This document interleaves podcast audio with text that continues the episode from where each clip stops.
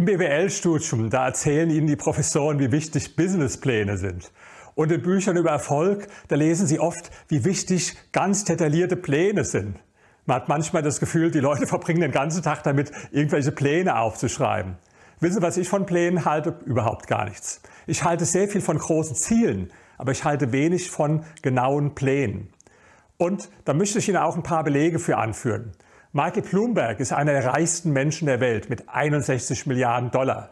Der schreibt in seiner Autobiografie, dass er nie einen Businessplan gehabt hat. Er hält sogar diese Pläne für schädlich, weil er sagt, Fleisch steht im Plan zick, aber sie müssen machen zack und dann passt es gar nicht zusammen. Er sagt, es passiert so viel Unvorhergesehenes, dass es einfach unsinnig ist, Pläne aufzustellen.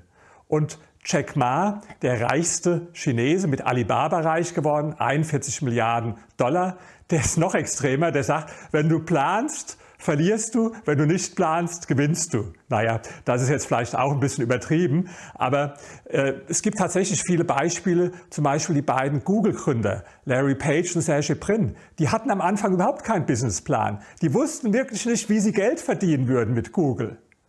Später haben sie es herausgefunden, aber sie haben erst mal begonnen ohne Businessplan.